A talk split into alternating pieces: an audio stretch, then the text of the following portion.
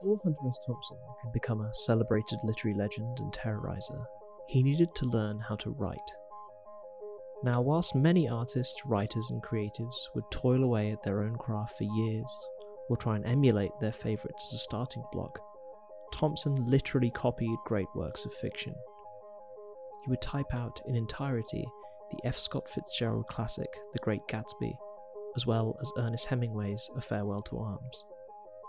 He did this to learn what it felt like to write a great work. Poring over every word and sentence helped him to understand structure, pacing, and plotting, how to write a story that would stand the test of time. At around the same time Thompson was doing this, across the pond, the artist Bridget Riley was conducting the same approach.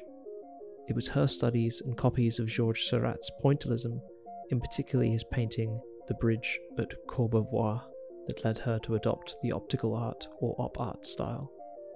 She said, His work gave me a sense of the viewer's importance as an active participant.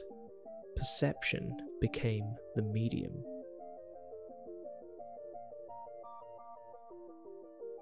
You're listening to Kunst Please, a podcast about modern art. And this story is going to be one hell of a trip.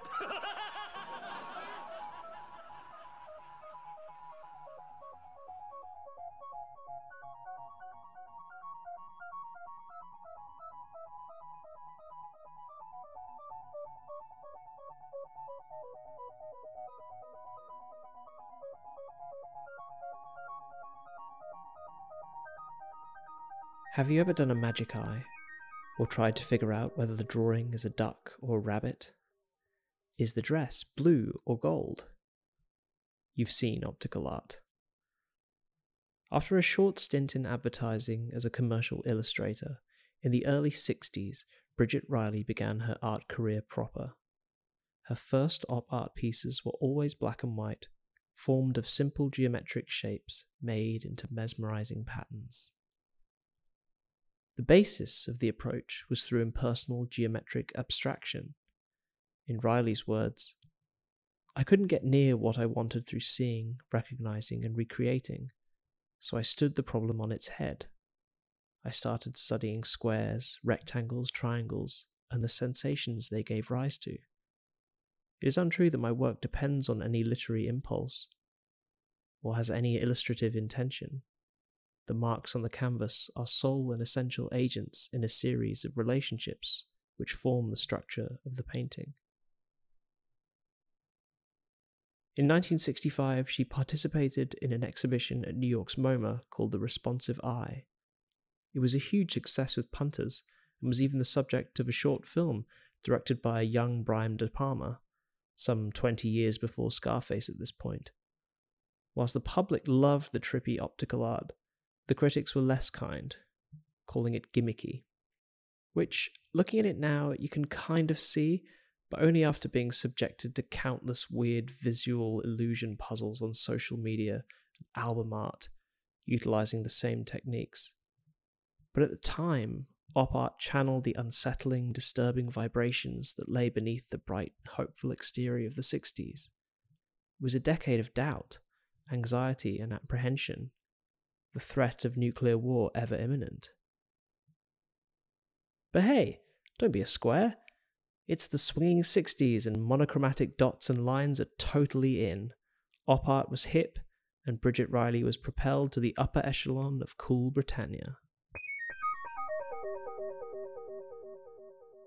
The music of colour. That's what I want. So said Riley towards the end of the decade, when she slowly started to integrate colour into her work.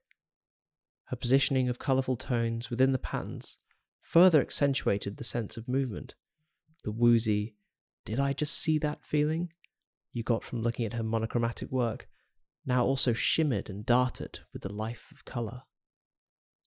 The audience's participation in op art was key. Through being drawn in, hypnotized by the works, they were complicit in something akin to the happenings of the time period. But who needs mind altering hallucinogens when you can just go to a gallery? Or at least you could do both. Much like chemical narcotics, whose behavioral outcomes were completely opposed to the rigorous science that created them, Riley's precision art was the result of meticulous planning and testing before paint met canvas. She would study and arrange every stroke of the design and composition, architecting the piece, before instructing her team of assistants to execute. Rules, rules, rules. Although she was now using colour, Riley would only permit herself to use three shades. That was until a trip to Egypt in the early 80s saw her encounter 3,000 year old colour schemes that shimmered with the brilliance she had been searching for. From this point on, her output became a dazzling riot of colour, from blended lines that looked like blurred life in brilliant colour to the mesmerizing patterns of her lozenge series. She was poetic about colour. If you can allow colour to breathe, to occupy its own space, to play its own game in its unstable way, its wanton behaviour, so to speak, it is promiscuous like nothing. Bridget Riley is one of the most prolific artists of her generation, and her six decade spanning career is still running. She's currently showing in London now, in fact, the David Zwirner Gallery, until July 31st. Pop along if you're a UK listener. This quote from Bridget was in the gallery notes, which I thought was pretty interesting. I'm sometimes asked, What is your objective? And this I cannot truthfully answer. I work from something rather than towards something. It is a process of discovery. In the words of Hunter S. Thompson, buy the ticket, take the ride.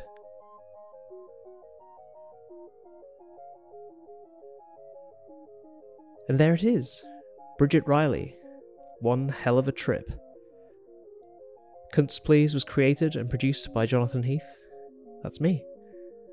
Be sure to follow the gallery space on Instagram at Kunstplease for the complete picture. And check out the show notes for assorted bits and ephemera from this episode. Thanks for listening. If you enjoyed the experience, share it with a friend and start a conversation about art.